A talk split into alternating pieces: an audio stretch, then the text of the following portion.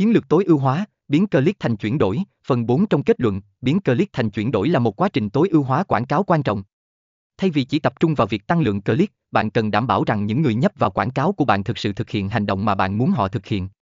Áp dụng các chiến lược tối ưu hóa và luôn theo dõi dữ liệu để đảm bảo rằng bạn đạt được mục tiêu của mình và thực sự thành công trong quảng cáo trực tuyến.